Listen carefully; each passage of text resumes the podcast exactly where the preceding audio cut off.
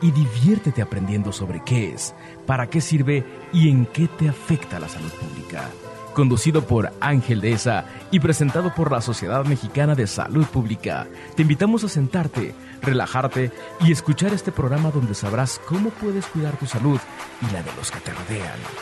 Comenzamos. A tu salud, a tu salud. Pública. Al aire, aquí en Caldero Radio, en jueves, jueves, jueves, jueves eh, 3 de septiembre de 2020. Bueno, ya empezamos eh, los últimos cuatro meses del año, literal. Bueno, ya este septiembre, octubre, noviembre, diciembre, sí, tal cual. Eh, ya cuando empiezan los BRES, es que pues ya, ya pinta para este para las vacaciones, aunque quién sabe a dónde nos este a dónde nos iremos esta vez. Cuídense mucho, manténganse, manténganse con las medidas de prevención, usen cubrebocas. Yo aquí tengo el mío, no lo traigo cuando estoy al aire porque de por sí no se me entiende, pero cuando salgo inmediatamente me lo, me lo coloco. Por favor, es una medida de, de prevención y de protección para usted y para los demás que le rodean. Eh, eh, para esto tenemos que mm, eh, entender también que la, ¿cómo decirlo? Que la, este, pues que estamos todos conectados en este momento y que, y que el protegerme a mí también protege a los demás. Entonces, pues hagámoslo, no cuesta, no nos cuesta de veras literalmente nada el usar cubrebocas. Eh, muchísimas gracias a la gente de la Sociedad Mexicana de Salud Pública que está aquí con nosotros. A título personal, tomándome un minuto de, de este tiempo, quisiera agradecer a toda la gente que ayer se comunicó conmigo para eh, expresarme eh, su cariño y su abrazo por el décimo aniversario luctuoso de mi papá, de Germán Dehesa. Muchísimas, muchísimas gracias a toda la gente que se hizo presente en Twitter, en, en Facebook, en redes sociales y que lo volvió trending topic de una manera absolutamente orgánica. Gracias. Siempre es, eh, permítanme un segundo, siempre es hermosísimo saber que a una persona que alguien que yo quise tanto, pues lo recuerdan con tanto, eh, con tanto cariño. Y bueno, el día de hoy un tema interesante, interesante, muy, muy eh, ad hoc a los tiempos y sobre todo a todos ustedes, eh, agremiados y socios de nuestra querida organización de la Sociedad Mexicana de Salud Pública. Se encuentra con nosotros la doctora Natasha Alcocer. Ella es psiquiatra y y el tema que nos ocupa es nada más y nada menos que el, eh, la salud mental eh, entre el personal de salud, que bueno, ahorita como, como ustedes eh, pueden inferir, pues es un, un, tema que está muy, muy, muy, este, muy caliente, como se dice en los medios. Doctora, buenas tardes. Hola, buenas tardes. Muchas gracias por la invitación y mucho gusto con todos a, a, todo el auditorio. Muchísimas gracias por este, por haberla aceptado y este, bueno, algún día esperemos que la podamos tener aquí en esta cabina. Ahorita, ahorita es este, bueno, me está diciendo nuestro productor que de aquí nos vamos a ir con la imagen de la doctora. Se van a ahorrar verme a mí que estoy tan feo y la van a ver a ella que es tan inteligente y que nos va a platicar de este, de, de muchas, muchas eh, de cosas que realmente ahorita nos, nos atañen mucho, doctora. Eh, bienvenida. Y lo primero sería, definamos salud mental, ¿no? Porque eh, para los que tenemos más de 40 como yo, pues antes, bueno, decir si está uno mentalmente sano era nada más que no se quería tirar de una ventana o, este, o no quería este, quitarse la ropa, pero ya es un tema mucho más amplio. Claro, es un tema mucho más amplio y raya en la parte que hemos tratado siempre los humanos, creo que de hacer, los humanos desde que somos seres sociales, uh -huh. en definir qué es normal y qué es no, qué no es, es normal. Y bueno, nos metemos en ahora sí en una complicidad muy importante que se presta a la discriminación desgraciadamente. Pero bueno, si tomamos la definición del OMS, la pone como un estado de bienestar en el cual el individuo es consciente de sus capacidades y tiene la capacidad de afrontar las tensiones normales de la vida, uh -huh. lo cual todo eso es bien debatible, y que tiene la capacidad también, alguien que tiene salud mental, tiene la capacidad de trabajar y producir o ser fructífero en su producción y como último punto pone la capacidad del individuo para dejar algo en la comunidad, para producir o compartir o aportar algo a la comunidad. Entonces, bueno, es una definición para mí un poco, pues claro que abarca muchos puntos importantes, pero se puede interpretar por lo mismo que es muy amplia en muy diferentes formas y creo que hoy día todavía, y ese es un tema que a lo mejor ya tocaremos en el transcurso de la plática, es el estigma, ¿no? Seguimos tratando de colocar a la gente en sana, no sana y mentalmente todavía es un estigma, por ejemplo, pedir ayuda emocional. Sí, Entonces, más o menos eso es este, la definición. Hablemos, hablemos un poquito de eso. Sí, sí es un estigma a veces cuando no les vayas a decir que llevamos al niño a terapia. Porque qué van a decir y no, bueno, pues este, o no, o, que tú mismo requieres terapia, o que tú tuviste que. Eh, actualmente, bueno, eh, en, su, en su opinión profesional, eh, ¿usted cree que todos deberíamos tomar terapia alguna vez en la vida para algo? O, bueno, que evidentemente ya, ya no vamos a preguntar si está mal o está bien, porque pues no, eso no es, eso no es el tema, ¿no? Ya no, el, el tomar terapia es perfectamente normal y hasta un, y al contrario, es una, es un este es una señal de cordura, el decir, pues no, no puedo solo, necesito ayuda, es, es, es lo más cuerdo y sano que puede hacer uno. Sí, claro.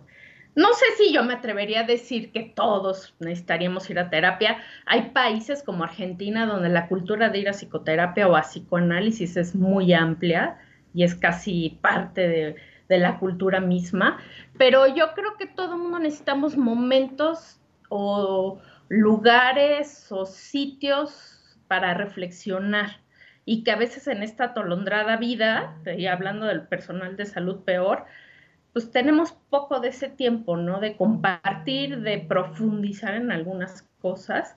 Y sí, por eso es que muchas veces sí necesito terapia, ¿no? Como una cosa de autoconocimiento, una oportunidad. Yo diría que la psicoterapia en muchas de las modalidades que tenemos es una oportunidad de autoconocimiento. Y del autoconocimiento no podemos sacar más que una riqueza, la verdad. Así es. Eh, sobre todo em, hablando de nuestra sociedad occidental también, donde, donde mucho tiempo el decir, bueno, si, si, si no te duele nada, si tienes todos tus dedos, si no tienes pústulas, este, incluso, bueno, si tienes un trabajo, y este y una familia como de la manera tradicional, porque bueno, también ahora ya hay nuevos esquemas, se decía que estaba sano. Oye, pero yo no me siento feliz. Bueno, sí, pero eso eso es este eso son tonterías. O sea, el chiste es que eh, seas exitoso a los ojos del mundo, es que tengas para, seas un buen proveedor con tu familia. Oye, pero a lo mejor yo este, de repente siento que estoy demasiado estresado, que trabajo demasiado. Oye, no, hay quien quisiera tu trabajo, ¿eh? Entonces, eh, y, como que separamos además el bienestar emocional y mental del bienestar físico. Y ahora hemos visto que no es así. Sí, y, nos vamos tal vez a la parte y tiene mucho que ver con lo que nos venden como felicidad. Que bueno, antes y los cuentos de hadas siempre acaban en que fuimos felices, ¿no? Y para el resto de su vida y tan tan. ¿Y cómo lo Pero ese concepto de llegar a la felicidad o de ser feliz, claro que hoy hay mucho al respecto, que es pues es un estado pasajero que se repite a lo largo de la vida. Y como bien dijo algún profesor eh, mío, este, a lo que podemos aspirar o lo que tendríamos que buscar los humanos es a tener predominancia de placer eh, a lo largo de la vida y lo menos de displacer. El displacer nos llega a veces con cosas de la vida que no podemos evitar y, este, y hay que tratarlo de ir compensando con, con placer, con con la parte placentera que sí podemos dárnoslas o buscarla, o sea, las dos. Entonces creo que tiene mucho que ver estas cosas, ¿no? la salud mental, lo que queremos llamar felicidad. El éxito es otro punto a discutir, porque bueno, en personal de salud eso también es un punto muy importante para, para discutir, pero en general en la sociedad, como bien dices, occidental, Sí, como que no hay este, hay este, eh, esta separación que ya empezamos a, tener ya todas las universidades grandes y demás ya tienen, por ejemplo, un departamento para el bienestar de sus alumnos, porque pues muchos tenían esta presión que de repente andaban metiéndose pastillas, llegaban incluso algunos hasta cuestiones de, suicidio y, y, en, y en la gente que estudia medicina esto es esto es eh, moneda corriente por la presión a la que están a la que están sometidos y en, y en, en ciertos momentos pues se consideraba pues que si pues que si no podían que se fueran no y, y no se trata de y entonces después y se perpetuaba también además un ciclo porque entonces los que luego llegaban eh, a ser médicos así trataban a sus residentes y así así se este así se perpetuaba eso. Ahora ya pues se está viendo que, que no es necesario a veces tener que trabajar 15 horas diarias este pero además hubo un momento donde se donde se perdió eso no yo yo recuerdo que cuando que quizá a lo mejor tenga que ver con cuestiones tecnológicas o de situaciones. Cuando no había celulares, pues este, a mi abuelo, por ejemplo, pues terminaba de trabajar, y era un señor que tenía una empresa grandota, este, pero pues cuando acababa de trabajar se iba a su casa, y a su casa no se le hablaba a menos de veras que se estuviera quemando la, el edificio. Y ahorita, pues, de repente, y más ahora con el home office, pues todo el mundo espera que tú contestes un correo a la medianoche. Y si no lo contestas, eres irresponsable. Entonces, eh, pues también ahí, ahí perdimos esos límites, ¿no? Sí, hay mucho acerca de la tecnología en cuanto a esta parte que se llama en el ámbito médico, pero es un, es un nombre que no se aplica solo al ámbito médico, que es el síndrome de desgaste, o en inglés le llaman el de burnout, y que no se da nada más en los médicos, en los médicos se da muy seguido pero los maestros ahora creo que están rebasándonos ahora sí por la izquierda porque han de estar súper eh, agotados en, esta nueva introducción. Y en esta parte que dices, jamás te desconectas del todo, jamás eh, estás eh, contigo en tu familia porque ahí está el telefonito mandándose señales. Sí, esta, eh, yo, yo lo equiparo, por ejemplo, cuando en estas películas de vaqueros donde llegaban y ponían la pistola sobre la mesa, así hacemos, pero con el celular. O sea, sí es como un, un, recordatorio. O sea, sí estoy contigo, pero aquí está este, esta barrera entre tú y yo. Y si esto suena, pues con permiso, ¿eh? Así seas mi mamá, mis hijos, mi novia, mi pareja. Este, mi prioridad es esta que tengo aquí enfrente, ¿no? Y si suena, voy a voltearla a ver a eso. Este, entonces eh, es complicado. Ahora, eh, entrando en el tema del, personal de salud, siempre han sido, eh, siempre ha sido una profesión, pues con un alto grado de, presión. Quizá, este, algunas más, algunas menos, dependiendo a qué se dediquen. Probablemente alguien que está a lo mejor en un paramédico o alguien que está en una, en una sala de urgencias, pues tiene la presión un poco más, este, más presente todos los días pero todos, todo el personal de salud finalmente dice, yo tengo la vida de alguien en mis manos. Entonces, eh, ¿cómo, ¿cómo, se ha este, mm, mantenido o cuidado la, la salud mental del personal de salud a través de la historia? A lo largo de la historia, bueno, hay autores que desde 1974 describieron problemas de salud mental, o sea, desilusión, desesperanza, eh, poco rendimiento, apatía.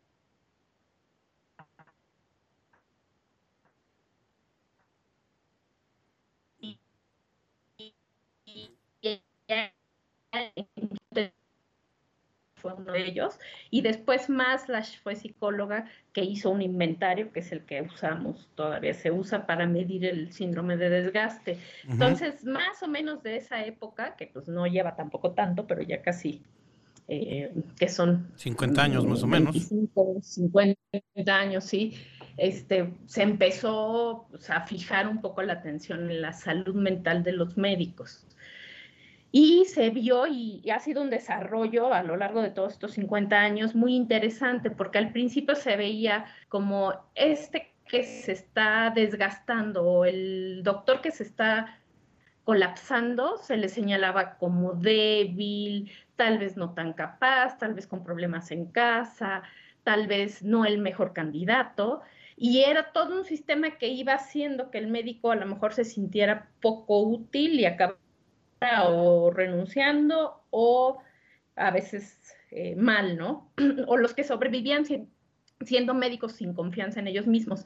Y a lo largo de los últimos 10 años o 5 años al menos, se ha ido volteando todo esto a entender que no nada más es el individuo el que está en problema, que es un problema sistémico e institucional, que es un problema que tiene que ver también con la enseñanza, con la calidad de supervisión, este, con, con muchos factores desde el que empezamos a platicar hace rato, que es qué defines o cómo defines a un médico exitoso. Así es. ¿Cómo se mide el éxito? Y creo que si lo aterrizamos en la pandemia actual es algo bien importante porque eh, ah, hay varias eh, partes del éxito. Los institutos, por ejemplo, eh, trabajamos buscando publicaciones, este, dar conferencias, ser famosos. Si uno le pregunta a gente de los institutos nacionales, está en eso todo el tiempo y no es de que eso sea malo, pero de repente se puede perder como la visión, se puede perder el camino y se puede llegar a una exigencia muy grande. Y si a eso le unamos lo que ahora ha pasado en la pandemia, que es además excesivo, bueno, creo que, son muchos, eh, muchas cosas que se han ido juntando para que la gente pueda colapsarse. Y no es porque sea mal elemento, al revés. Eh, está muy descrito que la gente que más se colapsa o que tiene este famoso síndrome de burnout, que también se puede expresar como depresión o con algún otro síntoma emocional, generalmente es la gente que tiene más ideales la gente que inicialmente le importa más el paciente, ¿no? Estas escenas tan horribles que veíamos, no sé, antes de la pandemia de, de un médico comiendo su torta en su cuarto en lo que está haciendo la guardia y que llega un paciente y que le pide que lo atienda en ese momento y le dice estoy comiendo y pero usted no tiene que comer. Esas peleas tan horribles y esa aparente indiferencia que puede llegar a tener el médico de no me importa lo que digas yo voy a acabar de comer es algo que no se genera automáticamente, no es porque el médico sea malo, es parte de un síndrome de agotamiento emocional que si quieres ahorita te, te comento un poquito más de él cuando, cuando creas propicio. Claro que sí, porque además, bueno, eh, los médicos también son humanos y eso es lo que a veces también se nos olvida y, y sí, bueno, este, y rápidamente saludamos a Lupita Ávila, muchas gracias, saludos cordiales desde Acapulco. Paco Flores Mora, gracias por compartir, saludos desde Michoacán, saludos querido Paco. Eh, sí, bueno, em, mi papá que este que tuvo también eh, problemas de, corazón, bueno, si su cardiólogo sí de vacaciones lo tomaba como un insulto personal, porque además muchas veces, digo, y es, es, es comprensible, la gente está asustada, la gente le duele, este, entonces eh, eh, uno quisiera que el médico estuviera siempre ahí, pero también, pues el médico también es humano y también tiene familia y también tiene, este, eh, pues necesidades y, necesidad de tiempo. Entonces es un poco cómo equilibramos, cómo equilibramos esto. Y hablando de este, de este síndrome de, desgaste, en este momento además está, había hay médicos que estaban, decían, bueno, tengo mucho mucha presión en mi trabajo, pero tengo la seguridad más o menos razonable de que voy a volver en la noche a mi casa y ahí van a estar mis hijos y mi esposa. Ahora también tienen ese, ese añadido, ¿no? O sea, yo voy a, me voy a ir ahí al, a la sala de urgencias o al hospital COVID y yo no sé si este, pues si vaya a regresar contagiado o de plano no regrese. Entonces, ese es otro factor muy real que está también afectando la salud mental del médico, me imagino, y del personal de salud.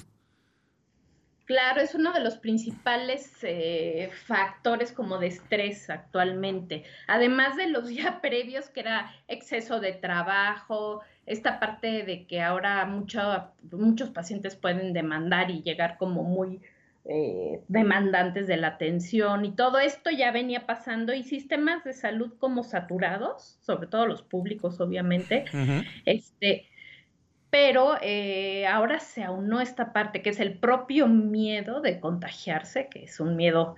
Y la verdad es que de lo que hemos estado viendo, pues el miedo mayor no es ni siquiera propio, no es de contagiarme yo y morirme, que sí existe, pero lo más importante, lo que casi todo el mundo teme es contagiar a su familia, a sus hijos, a sus padres ancianos. Y esa parte resulta pues de una parte culposa, espantosa. ¿no? Entonces sí es un factor estresante muy, muy importante actualmente.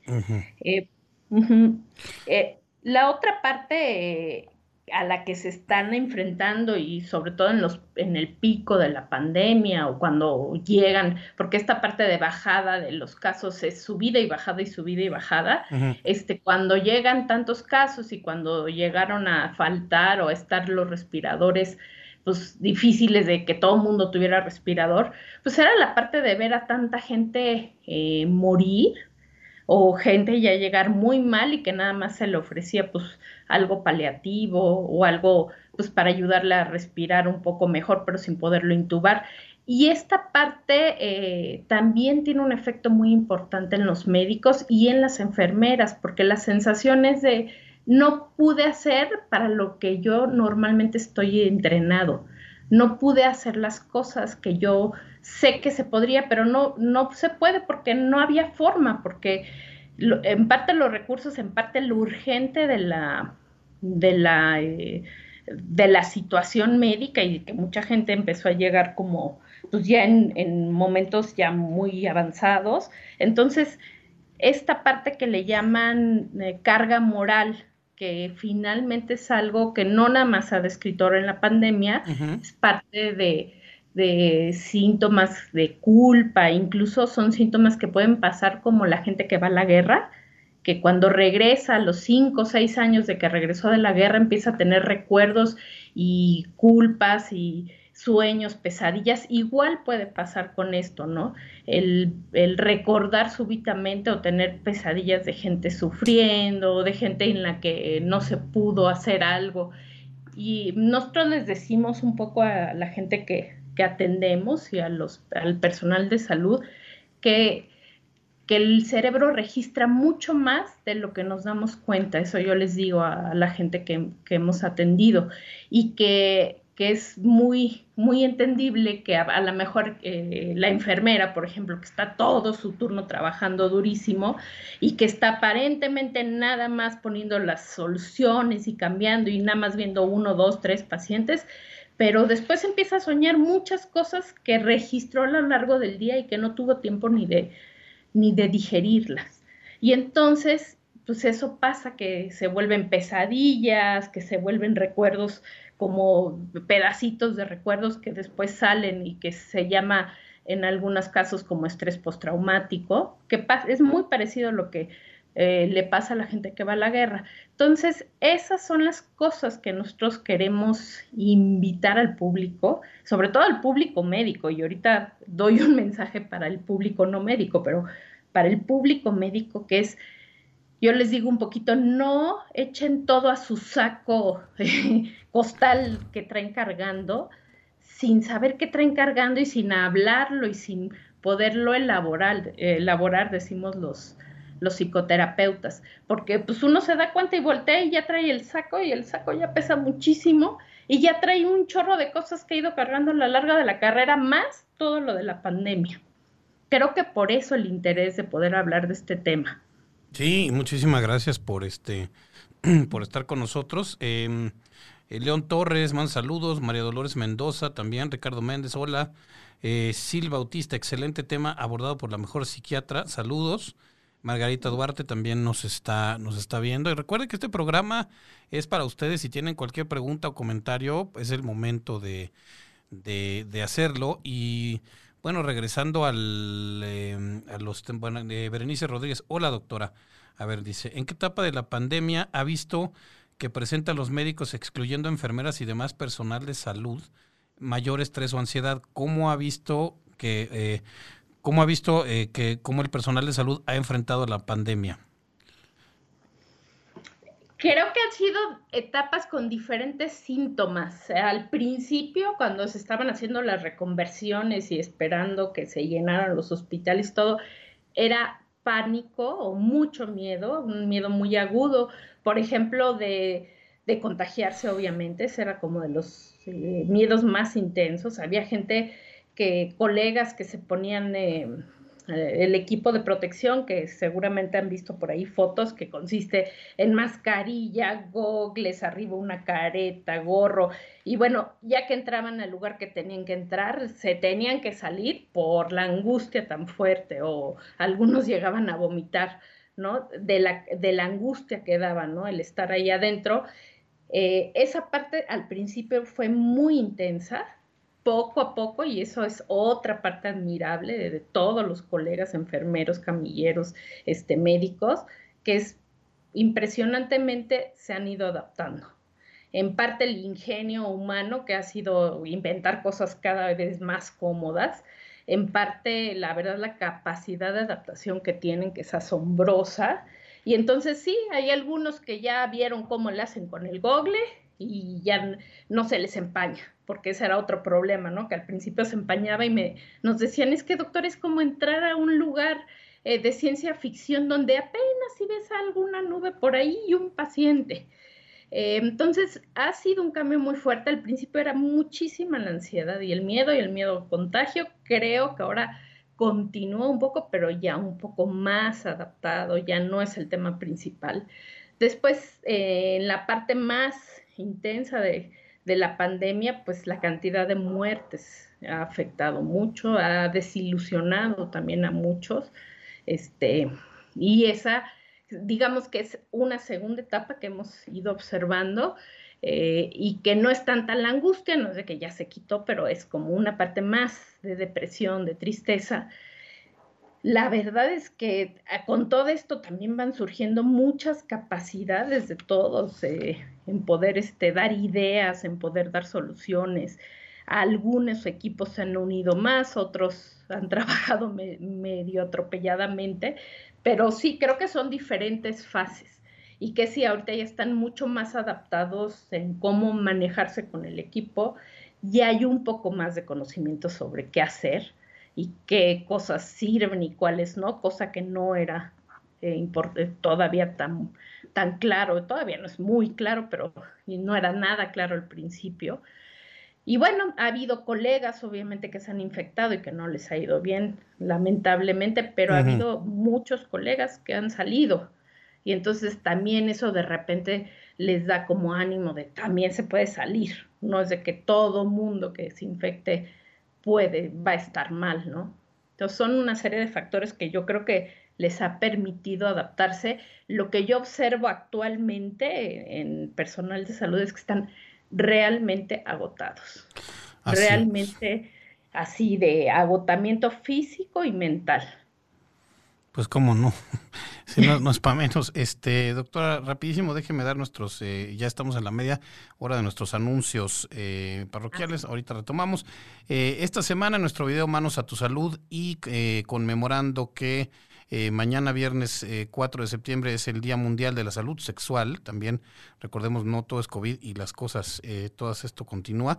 Tenemos el video Manos a tu Salud. El tema es salud sexual y reproductiva en adolescentes. Recuerden, mañana viernes en las redes sociales de la Sociedad Mexicana de Salud Pública. siguen abiertas nuestras convocatorias 2020 de la 74 reunión anual de salud pública virtual trabajos de investigación en formato cartel, décimo concurso de fotografía, medalla al mérito sanitario y las elecciones para eh, nuestro vicepresidente y presidente para el próximo periodo. Eh, consulta las bases de cada una de nuestras convocatorias en www.smsp.org.mx, diagonal 74 RASP-V si no, simplemente entre a nuestro sitio de internet a www.smsp.org.mx y ahí déle al micrositio de, de la reunión anual y está. Ah, y le recordamos, llévelo, llévelo, llévelo rápido. Eh, nuestras tarifas y paquetes para nuestra 74 reunión anual virtual tienen validez hasta el 30 de septiembre. O sea, las tarifas especiales, los paquetes, el, eh, la tarifa donde usted puede regularizar su situación de, de socio y pagar su su entrada a la reunión anual es nada más hasta el 30 de septiembre, entonces aproveche. Aprovechelo, toda la información la podrán consultar en nuestro micrositio eh, www.smsp.org.mx, diagonal 74 RASP-V chica, y si no, le digo, entre el sitio de internet. También eh, recuerde, y ahorita platicamos, un factor muy importante también para generación de estrés en médicos y en todo el mundo es andar viendo noticias falsas que dicen que si este, los marcianos, no, métase en nuestro sitio de internet también de la Sociedad Mexicana de Salud Pública, tenemos un apartado sobre COVID-19 donde estamos publicando información que viene de sitios confiables, de las autoridades de salud, de, eh, de páginas eh, comprobadas para que, este, ahora sí que para que no le digan, para que no le cuenten, porque después, hijo, también qué tal con este este, qué tal se genera el, eh, estrés con eso. Eh, Berenice Rodríguez tiene otra pregunta interesante. Dice, se dice que los médicos son un tanto renuentes a pedir ayuda de, ticos, de tipo psicológica o psiquiátrica ante problemas que son resultado de su trabajo en hospitales. ¿Tiene eh, usted, doctor, un perfil definido de quiénes son los médicos que no piden o no quieren recibir ayuda? ¿Y cuál considera que sea la mejor manera de ayudarlos? Efectivamente, ese es un gran problema en, pues, en muchas partes del mundo, eh, el que el, médico eh, no pide ayuda.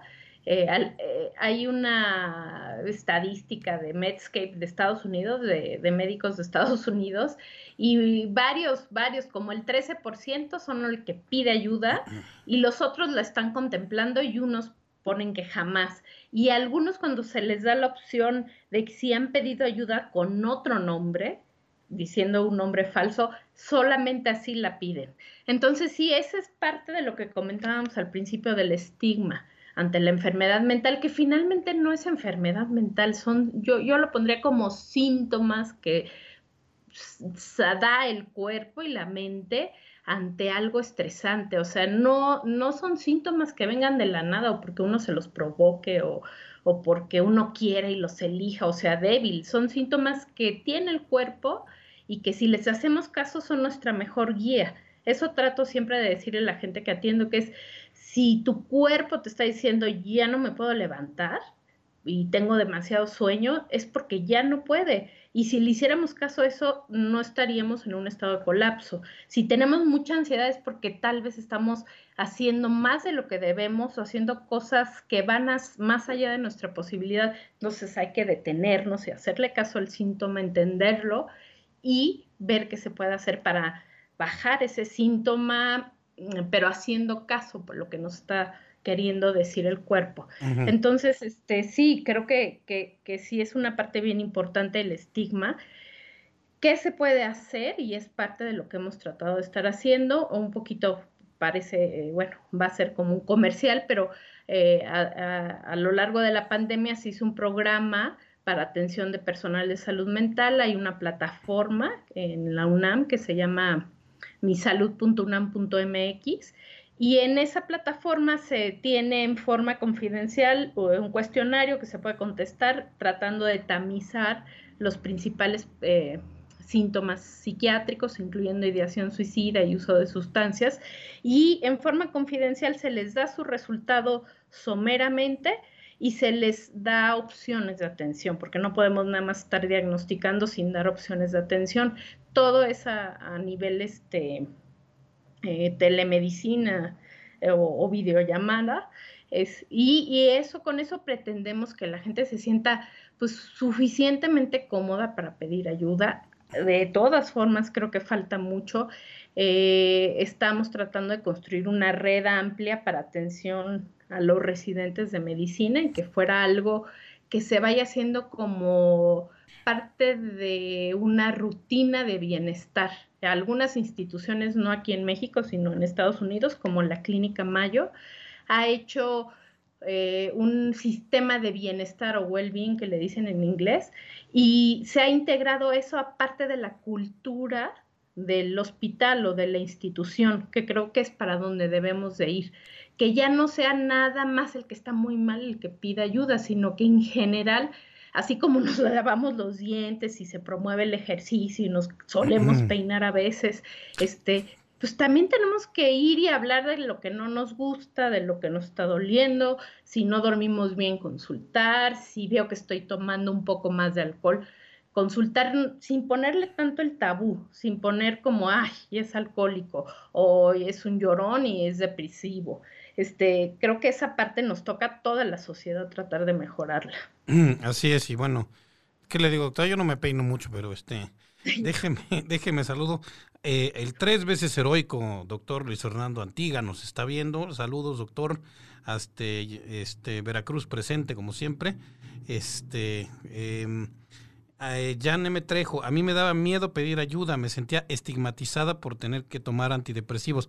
Bueno, un poco lo que hablábamos al principio, ¿no? Que todavía no hemos aprendido a decir, bueno, la gente que se anima a pedir ayuda para su salud mental no tiene por qué ser ni mal vista, ni juzgada, ni este, ni muchas veces hasta discriminada.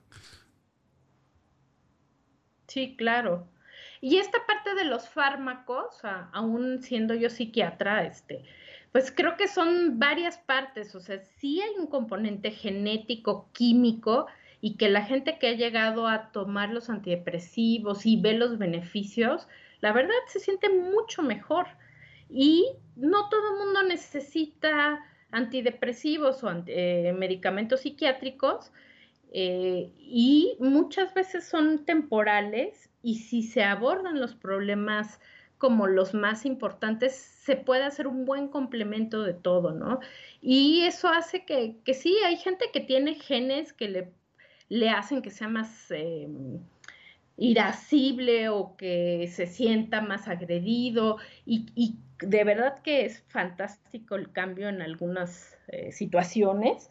Y también el efecto del bien dormir, por ejemplo, pues es alguien que lo ha vivido cuando empieza a dormir bien, bueno, no tiene comparación porque la mente trabaja mucho mejor, ¿no? Entonces eso de poder pedir ayuda y no sentir que es un adicto y que ahora va a depender de la medicina, eh, pues, es como darse una oportunidad de ver la vida desde un foco diferente un foco donde te quitaron la capa negra que, te hace ver todo negro. Eso es lo que es la depresión o el exceso de estrés. Así es. Hay un video muy interesante que circula en internet, creo que eh, compara la depresión con un perro negro que se aparece en los... Es muy bueno, si lo, si lo búsquenlo por ahí, buscan Depression y, es de los primeros que sale, que sale cuando menos nos lo esperamos, que no es tampoco una cuestión de hay que echarle ganas, porque sí ya, eso ya es, rebasa este, la cuestión de la voluntad, ¿no, doctora? Sí, claro. Es algo, de hecho, una de las zonas que más se afecta en muchos casos de depresión es la zona motivacional, las zonas cerebrales que manejan la motivación. Y entonces, pues sí hay que echarle ganas, pero esa zona está apagada. Está funcionando con menos neurotransmisores. Entonces, pues a ver cómo le hacemos para echar a andar algo que no tiene gasolina. Eh, tenemos a Talía Toris que nos este nos manda un saludo. Eh, Janet Real Ramírez. El primer paso es aceptarlo, Janet Metrejo, y robustecer las redes sociales. Este, y nos da también una, una un sitio eh, www.saludmentalcovid19.mx. Esto es importante porque hemos estado hablando de muchas cosas. ¿A quién y cómo puede eh, recurrir el personal de salud que sienta pues que ya no está que ya no está pudiendo? ¿Cómo se puede pedir ayuda? Y evidentemente esta ayuda será tratada y manejada como cualquier eh, cuestión médica de manera confidencial. Claro. En, en, la página que les digo de, de salud mental de la UNAM, eh, misalud.unam.mx, www.misalud.unam.mx, ahí pueden contestar el cuestionario y, de ahí se les puede canalizar para atención. Está colaborando en el proyecto el Instituto Nacional de Psiquiatría, la UNAM, obviamente y varios, muchos colegas psicoterapeutas de varias asociaciones, como asociaciones de individual y también grupales. Entonces, si les cuento un poquito de esta estrategia, es eh, hay diferentes brazos de la estrategia, hay para atender gente que ha tenido pérdidas de familiares o duelo, que está en algún proceso de duelo, hay para atender gente que tiene depresión y ansiedad, hay para atender colegas que tengan algún uso o exceso de uso de sustancias y quieran, por ejemplo, bajarle. Hay gente, por ejemplo, que está fumando cuando ella había dejado de fumar y es entendible, pero no quiere seguir fumando, por ejemplo, o al tomando tanto alcohol. Y nosotros tenemos la clínica de burnout y fatiga por compasión, que es un poco lo que yo coordino de esa clínica. Y eh, todo esto es en línea eh, y hay una línea que es de urgencias que contestan directamente gente especializada del Instituto Nacional de Psiquiatría y se atiende cualquier urgencia, ahí sí es las 24 horas del día. Todo esto está disponible y está disponible como para toda la República. Hay gente que ha acudido, que ha llamado de, no sé, de Quintana Roo, de Yucatán. Ya a todos se les ha tratado de dar alguna atención nosotros tenemos un grupo de terapeutas individuales y de grupo, y entonces cuando vemos que es algo opcional, o sea que sí están de acuerdo, los canalizamos y por vía eh, videollamada o por Zoom o por alguna plataforma eh, digital, tienen sus sesiones, creo que algunos han tenido eh, mucho, mucho, mucha mejoría y también tenemos unas sesiones de una técnica muy útil que se llama mindfulness o atención plena, que es una técnica psicológica derivada del budismo, pero que han ido afinando y haciendo en forma muy diversa. Tenemos colegas psicólogas que están impartiendo estas sesiones todos los días a las 9 de la mañana, a las 5 de la tarde y a las 8 y media. Eh, podemos, si nos, si nos ubican, ahorita si quieren les doy el teléfono, eh, pues podemos darles el link para que se contacten. Es todo absolutamente gratuito y la verdad es que ha sido un esfuerzo grande de mucha gente que ha querido apoyar en forma ahora sí, eh, eh, pues altruista, por así decirlo. Ha sido varios meses de trabajo. Pues ahí está y muchísimas gracias eh, a toda esta gente también que, que también es personal de salud y que también está ahí poniendo su, su, este, su esfuerzo pues para que, para que todo pueda fluir. Em, a ver, eh, José Noé Rico Amezquita, gracias por compartir tan importante tema. Eh, Jan M. Trejo, gracias por ser parte de mi proceso de recuperación y por salvar mi residencia. Le responde a, a Janet Real Ramírez. Eh, eh, Berenice Rodríguez nos vuelve a preguntar, hay una parte del personal médico que no usa el equipo de protección personal de manera estricta y responsable. Hoy ha salido la noticia de que lamentable México eh, encabeza la mortalidad en personal de salud.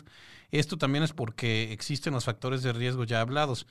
Pero ¿qué le diría al personal que ha relajado las medidas estrictas de cuidado? Mil gracias por contestar. Esto es bien importante, ¿no? Este, incluso eh, en eh, los militares siempre le dicen a uno que, mantener eh, un, el constante estado de alerta en una instalación militar, por ejemplo, este, es muy complicado, porque la gente está en el estrés, porque le, le están pidiendo su credencial a cada rato, porque se tiene que poner el tapabocas, etcétera. Entonces, hacerlo por periodos prolongados es muy difícil. Y lo mismo está pasando ahora con, el personal de salud. ¿Cómo, ¿Cómo le hace uno para eso? Creo que eso es un punto bien importante, lo, lo, largo que ha sido todo esto, porque en el temblor fue mucho miedo, pero se fue reponiendo rápidamente la sociedad y ahora ha sido extremadamente largo para, bueno, subjetivamente para nosotros. Y eh, sí, efectivamente, esta parte de descuido con el uso del equipo de protección, podríamos eh, tratarlo de explicar, bueno, yo así lo he tratado de entender como un estado eh, dentro del síndrome este de desgaste hay tres partes. Uno es el agotamiento físico y mental, otro es la despersonalización y otro es como la baja autoestima, el que sientas que no estás logrando bien las cosas. La segunda, que es la despersonalización, es un estado en el que estamos, eh, la gente que está bajo mucho estrés, de repente empieza como a desapegarse. Y entonces de ser alguien que le importa y de alguien que está todo el tiempo muy alerta, por ejemplo, poniéndose bien el equipo, de repente pasa una cosa que es protectora para el sistema nervioso, que es como que me alejo y como que me vale un poquito por ponerlo en palabras este, llanas, pero eh, es una protección de, las emociones. Pasa mucho cuando alguien pierde un familiar en forma súbita, de repente no lo cree. Y es una negación de la realidad muy momentánea y muy natural. Y un poquito pasa eso en la despersonalización, es más o menos lo mismo. Después de tanto estrés llega un momento que hay un poco de disociación y entonces estoy desapegado entre lo que siento y lo que estoy viendo. Y ya no, ya no me preocupo, se quita la ansiedad o por lo menos ya no la detectas. Y entonces, si ya no tienes esa, esa cosa que te está diciendo peligro, peligro, peligro, eh, te vas relajando. Entonces, sí creo que dentro de esto eh, está pasando que el desgaste es grande en algunos colegas que ya no se dan cuenta o ya tienen este pensamiento interno de, pues ya, que me pase, o que pase lo que tenga que pasar, o ya me vale, o... Y son defensas, son defensas que hace la mente para no sufrir tanto. Porque alguien que todo el tiempo está con miedo se muere, se muere de angustia, pues le da un infarto. Literal. Entonces es una forma de defensa. ¿Y qué se puede hacer con eso? Hablar. Yo soy muy de, promover la palabra, o soy psicoterapeuta, tengo mi sesgo, ¿verdad? Este, es hablar. Eh, yo ahí sí creo que a nivel de las instituciones sería hacer pequeñas pláticas con alguien que sepa guiar, eh, ya sea por, por eh, videollamado o algo, a grupos, este, que se pueda ir ayudando a algunos de esos colegas que ya están tan desgastados, pues a, a como digerir lo que han estado viviendo y lo que sienten. Es como cuando estamos como anonadados así, por, no podemos ni procesar las cosas, de repente nos ponen la mano en el hombro y nos vamos tranquilizando y vamos tocando tierra y si empezamos a hablar de las cosas, nos ayuda a elaborarlo. Entonces creo, para la respuesta de la doctora es, creo que esa gente que se está descuidando, sería muy importante que alguien pueda hablar. Eh, de, las, de, las cosas que han propuesto en muchos países que van un poquito más adelante en la evolución de la pandemia es que haya em, como supervisores, no tanto para ver la parte de que hagas bien las cosas, sino supervisores emocionales de las zonas o de los servicios de los hospitales, que estén viendo quién está cómo, que puedan promover una comunicación. Hay artículos muy bonitos al respecto, este, que estén supervisando el ambiente emocional. Ahora sí que las autoridades tendríamos que pedir que fueran un poco en una parte paterna, que lo que hace un buen padre es pues estar ahí, a lo mejor no va y te hace las cosas, pero está ahí como sondeando, supervisando, dando liderazgo. Y creo que esa en algunas instituciones ha fallado, ha sido pobre porque todo el mundo salió corriendo. Así es. Eh, tenemos, bueno, Janet Real Ramírez nos da los, este, los horarios de las sesiones de mindfulness, me imagino que de la página de Mi Salud UNAM. Eh, los matutinas miércoles, viernes y domingo a las 9 de la mañana, las despertinas de lunes a sábado a las 5 de la tarde y las nocturnas de lunes a domingo a las ocho y media. Entonces, bueno, eh, entra a esta página si, si siente que necesita ayuda y no tenga este no tenga miedo, no tenga pudor. Eh, Jane nos pregunta, eh, déjame, eh, a ver, es que ahí está. ¿En qué momento se debe retirar el personal de salud de las áreas COVID-19 por desgaste? ¿Cuáles serían los datos o los signos de de detección de los que tenemos que estar alerta para, para darnos cuenta de que ya está este el burnout es inminente. Una parte es de, bueno, el que se le vea plenamente agotado, obviamente eh, nadie debe de ir con una cara de agotamiento que a veces es muy notoria, no debería de estar, se le deberían de dar días, este, se debería de buscar cambiar guardias. La otra es la irritabilidad muchas veces es un síntoma de exceso de estrés y es el de los más claros, que es si alguien era como más tranquilo, a lo mejor callado y todo, pero que ahora está irritable con cualquier señalamiento, se le ve irritable, este, ese es un síntoma. Obviamente, si se le ve que está fumando más, bebiendo más, este, algo así, pues también son síntomas que no es de ir de, de otra parte que les iba a decir es trabajar como con compañeros, como en parejas, y, algunos hospitales han funcionado así, los militares también, que es el body, body eh, companion, que es como se hagan pares de, personas que se cuiden una a la otra que es, oye, te veo muy cansado y entonces no es ir de eh, acusarlo a enseñanza, sino decirle, la verdad es que sí te veo mal, ¿no? Y esa es una cosa que pueden apoyar mucho un compañero al otro. Y básicamente, obviamente, cuando ya hay muchos errores, ¿no? Eh, y que se nota que están teniendo errores, y es otra vez no volcarse a acusar y a señalar el error. El error es humano y obviamente nadie queremos que pase, pero es pues eh, señalar el error para algo constructivo. Y eso es otra de, las, de, los síntomas de burnout, ¿no? O el empezar a llegar tarde a las guardias o al turno que le toca, es otro síntoma de burnout. Así es. Eh, Ya estamos por, eh, por irnos, pero todavía tenemos tiempo de algunas preguntillas más. Felicidades por la iniciativa. Qué privilegio tenerte a nuestro lado apoyando desde tan cerca, dice Bárbara Enríquez.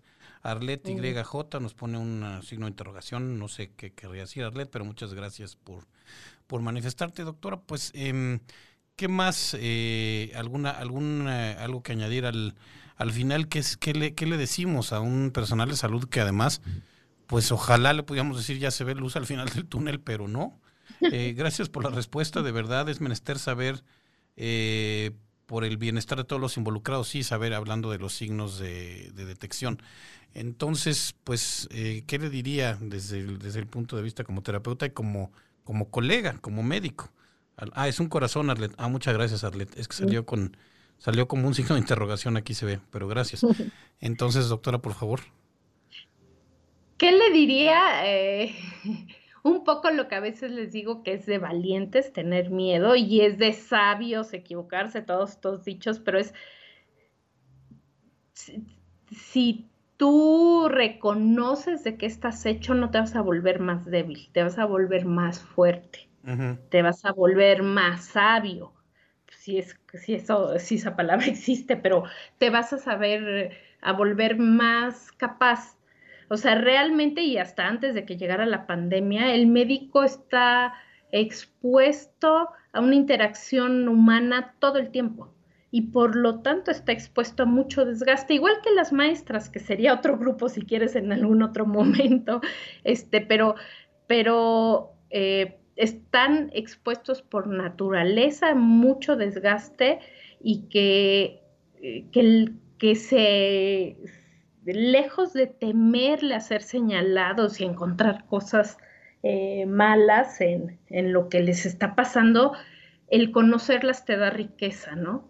No puedes tú cargar un costal eternamente sin saber qué traes ahí. Cuando abres ese costal, que sería como el proceso de psicoterapia, vas viendo todo lo que, lo que hay adentro y vas viendo que ni siquiera eran tan feas las cosas que tú pensabas, ¿no? Y creo que pues eso, eso les diría, que, que se van a volver más fuertes, más completos. Una parte muy importante de impacto de, de los problemas de salud mental eh, en el personal médico es que impacta mucho en las relaciones interpersonales, especialmente en las relaciones de pareja. Entonces sí puede ser excelente médico y admirable, hay muchos médicos admirables, pero si no atiendes esa parte de salud mental a la larga, pues tendrás mil diplomas a tu lado, te vas a quedar solo o además sintiéndote como, como mal con lo que has logrado en tu vida en general. Entonces esa parte es bien importante también. Y recordar que no son solo médicos, que son humanos, que son personas, que son papás, que son novios, ¿no? Y poder tener ese balance un poco mejor. ¿Y qué le dirías también al público? Porque también, exacto, muchas veces, hijo, pues sí, es muy triste que a veces entra una persona y sale y hay un médico que tiene que irle a decir, pues, su, y, se le va uno encima al, al, al, personal de salud y es comprensible, pero, pero también eh, pues cómo generar empatía con ellos desde el lado de los que no somos, eh, no somos médicos, ni enfermeros, ni nada. Bueno, eh, es una cosa compleja y en ese sentido, en la pandemia, de repente algunos colegas eh, y enfermeras, por ejemplo, pues parece que vivimos unas realidades paralelas. ellos están todo el tiempo metidos, sudando con su equipo y salen y ese es como un mensaje que no me pidieron que yo diera, pero que yo se los doy, que salen a la calle y la gente sin preocuparse, sin cubrebocas, este, conviviendo, haciendo fiestas. Y bueno, a ellos les da la desesperanza, a algunos les da enojo, y a otros les da una desesperanza de esto jamás va a acabar. Entonces, a la población en general, que yo entiendo que también tiene angustia con toda razón y que también quiere médicos efectivos, sistemas efectivos, que todo se acabe pronto, pero yo ahí les diría que también es eh, cada vez que queramos exigir al otro, primero hay que exigirnos a nosotros mismos y ver si estamos haciendo nosotros todo lo que nos toca, ¿no? Y yo hablo más como ciudadana que como médico.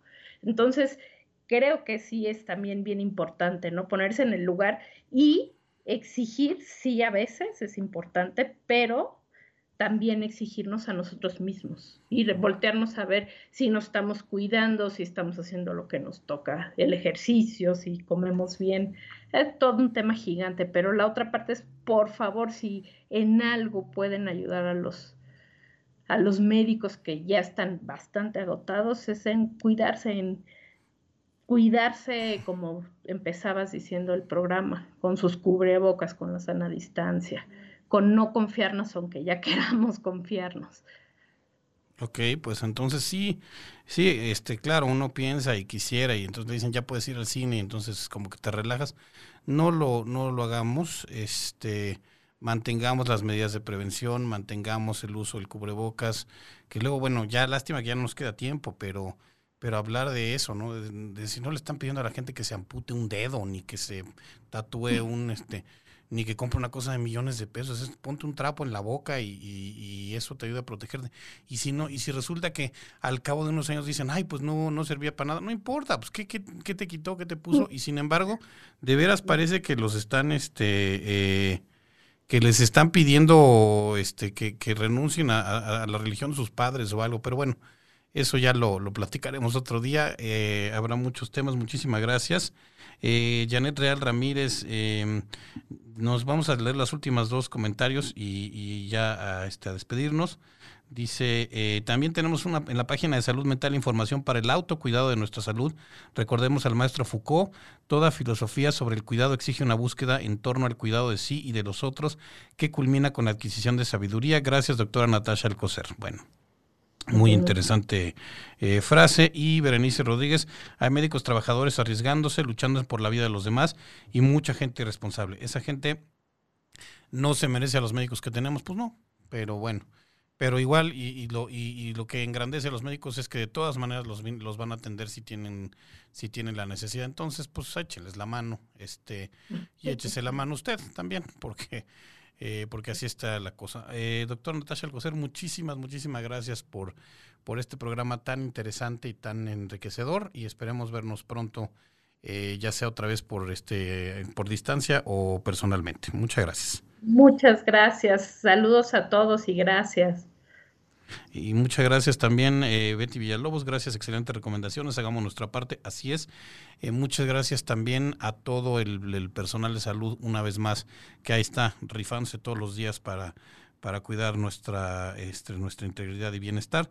Muchas gracias a la Sociedad Mexicana de Salud Pública, a su presidente, doctor Miguel Betancourt Cravioto, a Sail Quiñones, director ejecutivo, César Saldívar, Charlie Jiménez y todos los que hacen posible este programa, eh, a nuestro productor aquí en Caldero Radio, Juan Carlos Escalante. Yo soy Ángel Dehesa y nos vemos la próxima semana, el 10 de, día 10, con un tema bien interesante, maltrato, maltrato infantil, cómo detectarlo y cómo ha aumentado en tiempos de pandemia, con la doctora Lucía Palma. No deje de vernos, nos escuchamos la semana que viene aquí en A Tu Salud Pública. Gracias. Hasta luego. Hasta luego.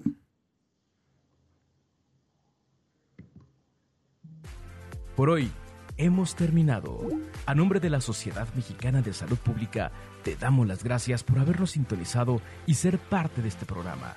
Escúchanos el próximo jueves para conocer más sobre qué es y cómo te afecta la salud pública. Mientras tanto, cuídate y recuerda que te esperamos cada semana en A Tu Salud Pública.